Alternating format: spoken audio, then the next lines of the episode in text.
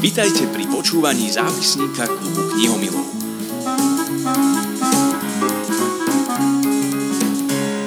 Nedávno som mala možnosť porozprávať sa so spisovateľkou Heather Morris. Na Slovensko prišla predstaviť svoju novú knihu Tri sestry. Jej meno si však mnohí spájate so svetovým bestsellerom Tetovač z Auschwitzu. Aj o ňom bude reč v tomto podcaste, keďže príbehy, ktoré v ňom spomíname, sa prelínajú. Tetovač z Auschwitzu je román vychádzajúci zo skutočného príbehu Laleho a Gity Sokolovcov, dvoch slovenských židov, ktorí prežili koncentračný tábor a po vojne si našli nový domov v Austrálii. Hedr je autorkou, ktorá doslova vyhľadáva a priťahujú ju príbehy o prežití, nezlomnosti a nádeji. No a taký je aj ďalší skutočný príbeh, ktorý ponúka príbeh troch sestier, opäť slovenských rodáčok, Ciby, Magdy a Livy. Keď mala Livy len 15 rokov, dostala príkaz na transport do Osvienčimu. O 4 roky staršia Ciby šla s ňou, odhodlaná ochrániť ju. Spolu prežijú nepredstaviteľné utrpenie. 17-ročná Magda z hodou náhod, šťastia aj nešťastia zostala doma. Ukrývala sa u susedov alebo v lese, no nakoniec aj ju odviedli do Osvienčimu Brezinky. Tam sa tri sestry znova stretli. Inak v detstve si dali sľub a aj otcovi, že zostanú spolu, nech sa stane čokoľvek. A nakoniec ich práve súrodenecká láska a nový sľub, že prežijú, zachránili. Poďte sa započúvať do ich príbehu, ktorý vám pretlmočí Lucia Čuriová.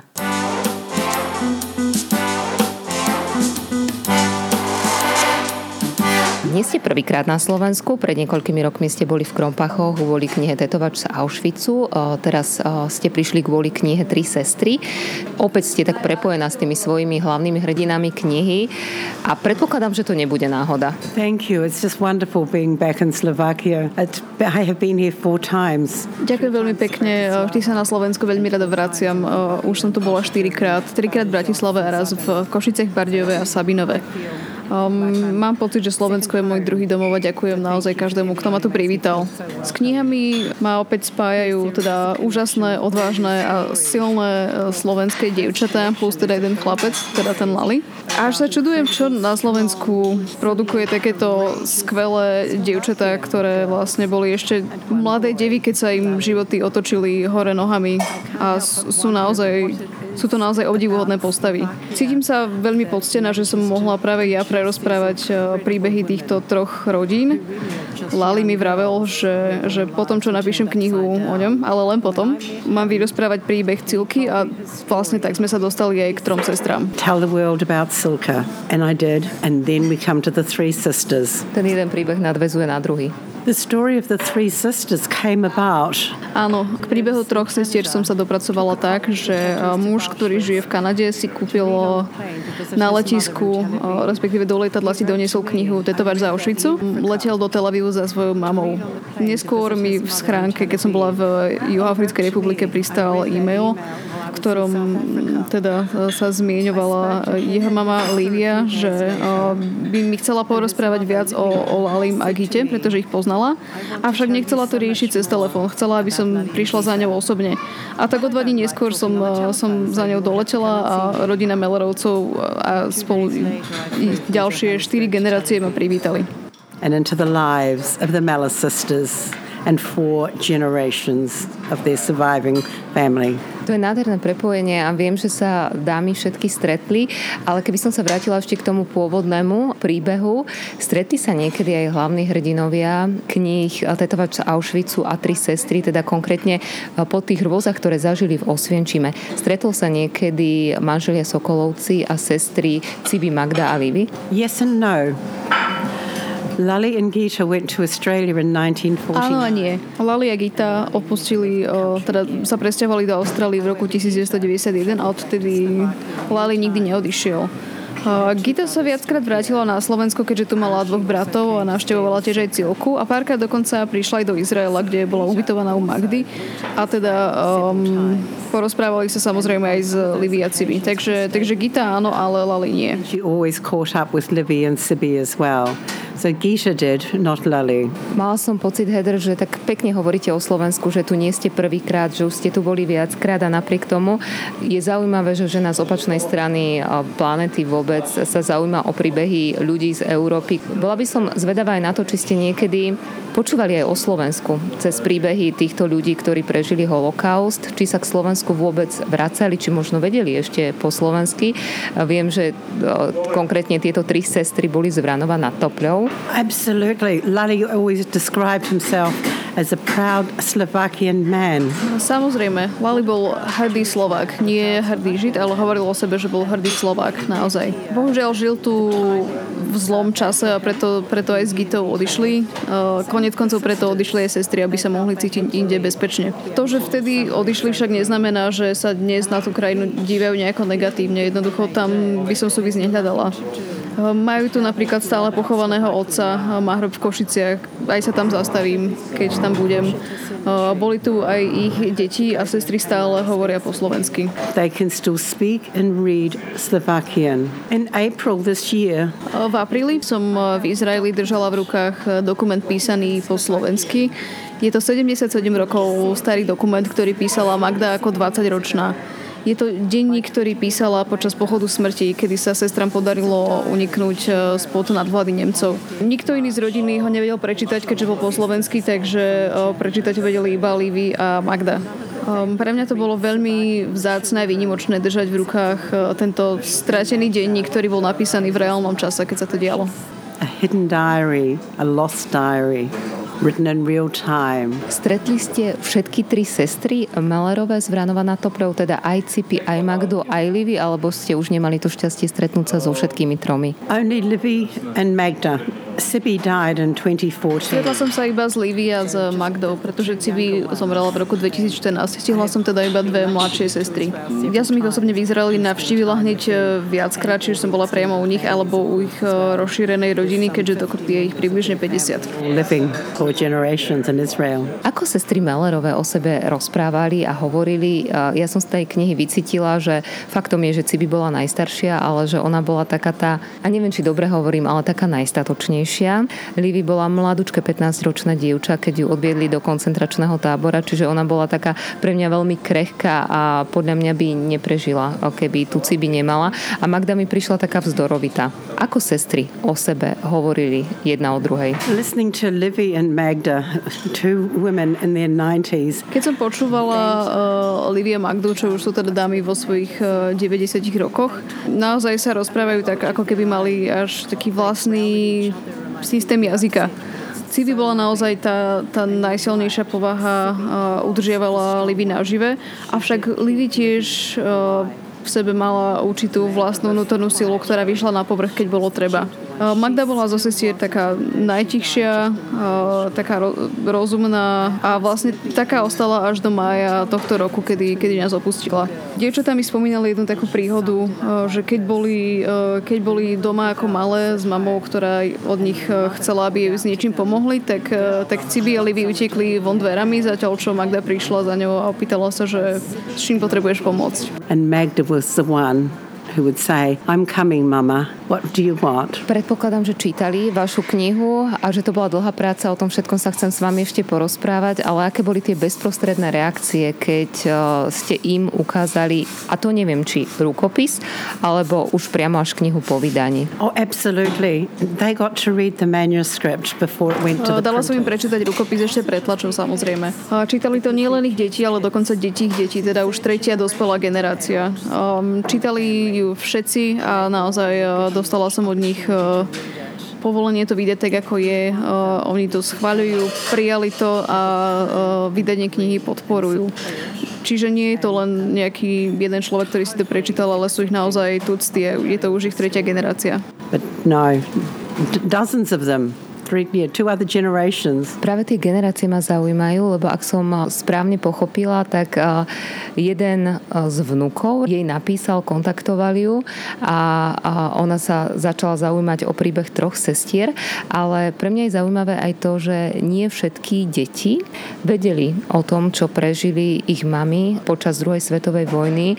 Cítite, Hedre, rozdiel v tom, že či tú pravdu vedeli úplne od začiatku ako malé deti, alebo sa o nej dozvedeli v dospelosti, ako myslím, to bol prípad uh, Cibinho syna. It was actually a son, not a grandson. It was Livy's son. That was Kontaktoval ma Livin syn, uh, nie vnúk. Pre Livy a Magdu bolo celkom takou výzvou podeliť sa so mnou o tie najdrobnejšie detaily ich príbehu, keďže mnohé detaily neodhalili ani vlastným deťom. A týchto šesť eh, bratrancov a, a sesterníc teda malo rôzne znalosti o tom, čo sa im ich rodičom stalo. by svojim chlapcom povedala iba veľmi málo, Magda povedala svojim dievčatám o niečo viac a Livy s manželom povedali svojim deťom asi najviac. Avšak deti si to medzi sebou tak ako si povymieniali a um, konec koncov o tom vedeli všetci, avšak nie každý mal celý príbeh. Vlastne nikto z nich nemal úplne celý príbeh. Pri písaní knihy deti zistili o svojich mamách, ale takisto aj otcoch rôzne tajomstva. Sú však vďační, že ich dnes vedia, že dnes je pre nich jasnejšie, odkiaľ napríklad pochádzajú a čím si, čím si ich predkovia prešli. Pretože všetci traje manželia sestier sú tiež preživší holokaustu. And what their parents, because All three husbands were also Holocaust survivors. Pýtali ste sa niekedy na to, odkiaľ berú tú silu a vôľu a chuť prežiť? Ja vás tiež vnímam ako autorku, ktorú fascinujú príbehy o nádeji a o chuti žiť aj v tých najhrúznejších podmienkach. Pýtali ste sa niekedy hrdinou svojich kníh na to, kde sa brala v nich v tých zverských, krutých podmienkach chuť prežiť? Um, except for Silka, I couldn't ask her.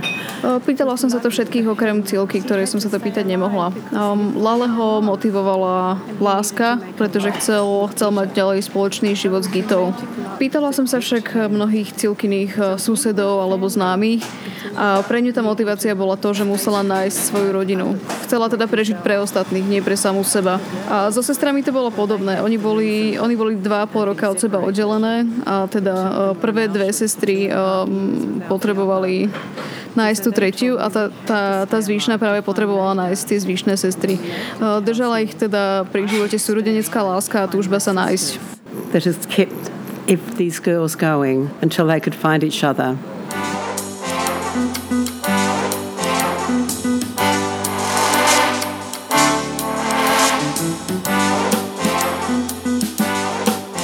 Zápisník klubu knihomilov. Heather Morris, autorka svetového bestselleru Tetovač z Auschwitzu, ponúka aj na slovenskom knižnom trhu román o nádeji a prežití podľa skutočného príbehu slovenských rodáčok s názvom Tri sestry. Heather, toto je váš tretí román, plus teda napísali ste aj príbehy o nádeji, čo je taký opis cesty k napísaniu životného príbehu Laliho Sokolova. Ak sa smiem spýtať, prečo práve skutočné príbehy? Ja sama mám skúsenosti s preživšími a viem, že to sú také ťažké príbehy, kvôli ktorým som nemohla mohla spávať a nie vždy som ich vedela aj profesionálne spracovať. Skutočný príbeh je v prvom momente taká jasná voľba. Niekto vám dá teda námet, ale na druhej strane to je príbeh, ktorý vám z tej hlavy neodíde ani zo srdca, ani keď ho napíšete a nechcete sa mu už možno viac venovať. Jednoducho mám pocit, že to sa nedá pustiť takýto príbeh z hlavy. You're right. They never leave your heart and your head. I worked for over 20 years Áno, máte pravdu, tieto príbehy nikdy neopustia ani vašu hlavu, ani vaše srdce. Ja som pracovala um, napríklad v nemocnici v Melbourne, kde som sa každý deň stretávala uh, ako sociálna pracovníčka s ľuďmi, ktorí si prechádzali rôznymi tragédiami alebo traumami. Aj táto práca ma naučila, že keď uh, si vypočujete ľudí, ktorí trpia možno rôznou uh, bolesťou alebo vinou, uh, či už je to, uh, či už sú to tieto negatívne pocity uh, akutnej povahy, teda ak sa to deje niekde v nemocnici, alebo historickej, teda ak sa jedná o preživších. Uvedomujem si, že ich e, pocity nie sú uh, moje a ich bolesť taktiež nie. Uh, ja mám v sebe stanovené stratégie na to, aby sa ma to až tak nedotýkalo. Keď uh, som pri rozhovoroch s Lalim veľmi zosmutnila, tak ma vždy objal a povedal, že som tu, všetko je fajn, mám celkom dobrý život. A vnímam to tak, že sú to, sú to všetko úžasní ľudia, ktorí majú skvelé životy, v ktorých sa bohužiaľ stali aj hrozné veci. Just, I just process it that way. These are beautiful people who have had good lives, even though horrible things happen to them. Ako vzniká kniha založená na skutočnom príbehu? Koľkokrát ten príbeh potrebujete počuť na to, aby, aby ste ho vôbec začali dávať na papier? I'm a big believer in research, research, research. Verím v to, že najprv si treba spraviť výskum, potom si treba spraviť výskum a potom si treba spraviť výskum a potom treba výskum zahodiť a začať písať. Ja som konkrétne počúvala príbehy ľudí, čítala som mnoho súvisiacich výskumných materiálov. Avšak najdôležitejšie je to, že konec koncov vždy píšem príbeh osoby, ktorá sa mi, ktorá sa mi zveruje a musím ostať verná jej osobnej spomienke. S Lalem som pracovala 3 roky pred jeho smrťou, väčšina kníh však bola hotová za 12 mesiacov. Vždy však pridal nejaké malé detailíky okolo a postupne sa to takto vyskladalo. S Livy Magdovou a s jej rodinou to bolo podobné. Jednoducho tieto veci trvajú nejaký čas, určite to netreba urýchliť, pretože im trvá, kým mi začnú veriť a vybudujeme si tú vzájomnú dôveru, aby to vôbec eh, mohlo vzniknúť. A až potom si sadnem a píšem. So don't hurry. I internalize everything I'm told and then I just sit down and write it. Aj v predslove tejto knihy je napísané, že každý rozumný pokus o overenie faktov s dostupnou dokumentáciou využili na to, aby podali príbeh taký, ako chcú. Ako dokáže prebiehať to overovanie faktov? Treba mať aj napríklad v tomto prípade nejakú spojku na Slovensku, ktorá jej pomôže s nejakými archívnymi materiálmi, lebo predpokladám, že z Austrálie asi nepriletí len tak na to, aby si overoval fakty z archívu. Uh, yeah, I do actually, except COVID stopped it. I checked Áno, naozaj to tak robím. Počas covidu to bohužiaľ nešlo, vtedy sa to stoplo. Avšak uh, pri Lali Macilke som si naozaj overovala všetky údaje uh, sama. Počas covidu to nešlo a preto uh, mi údaje o sestrách overovala moja dobrá priateľka v Krompachoch. Naozaj hľadala ich rodné a umrtné listy, ich sobášne listy a podobne. A o dva dní sa na všetky tieto dokumenty pôjdem aj sama pozrieť. Ak je to možné, tak si zali tam všade, len aby som mohla tieto veci overiť. Myself. That's what I love. I would have loved to have been in Vranov. Veľmi rada by som eh, Lenke vo Vranove robila spoločnosť, keď eh, hľadala Livin eh, rodný list. Nevedela ho najprv nájsť a potom sa prišlo na to, že, že ho teda našla, ale bol vystavený ešte pred rokom a meno tiež nesedelo. V Livi v Izraeli sme sa teda pýtali, že či má nejaké iné meno, teda ona povedala, že nemá. A keď sme sa aj pýtali, že či meno Ester jej niečo pripomína, tak potom nám povedala, že áno, vlastne to je, to je moje meno. Nevedela to ani jej rodina, že jej, že jej pri narodení dali takéto meno. Veľmi rada by som pri tom bola osobne, avšak zažila som to len cez telefón, pretože som tedy bola v Austrálii kvôli lockdownom. Locked in Australia. I would have loved to have been there to see that. Dovolíte si pri takýchto skutočných príbehoch popustiť trošku aj úzdu spisovateľskej fantázii? Kind of. When I'm having to reimagine settings. Už Can viac I... menej. Niektoré veci som si musela istým spôsobom prispôsobiť alebo, alebo pretvoriť. E, uvediem aj príklad. E, na začiatku knihy, keď si sestry e, sľubia svoj sľub, sú ešte veľmi malé. Keď som sa ich pýtala na ten sľub, žiadna z nich si ho nejako dopodrobne nepamätala, avšak opisovali mi ich domov, opisovali mi, aký mali, akú mali postel, stôl, stoličky, kuchyňu a že mali na záhrade oleander, ktorý sa tváril, že chce umrieť, avšak mama ho stále držala pri živote. Keďže si nepamätali, kde si ten sľub slúbili, um, bolo na mne, či ho zasadím dnu do domu alebo, alebo von do zahrady. Čiže v tomto prípade som ja napríklad otvorila tú scenériu. The scene around that story in the garden. A posledná otázka, ja som veľmi zvedavá, kde nás zavedie ďalšia vaša kniha. Zostaneme opäť v slovenských reáliách, alebo Hedre siahne po príbehu ktorý nebude mať žiadne prepojenie ani e, so Sokolovcami, ani s Cibi, Magdou a z Livy? Uh, they won't feature in it, no. V ďalšej knihe už e, nebudú. E, bude sa odohrávať časti v Európe a časti v Ázii, v oblasti Pacifiku. Asia Pacific.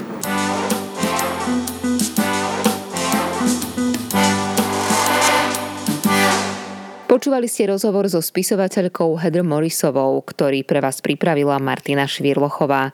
Ja vám ďakujem za váš čas aj počúvanie a budem veľmi rada, ak si vypočujete aj ďalšie podcasty klubu knihomilov.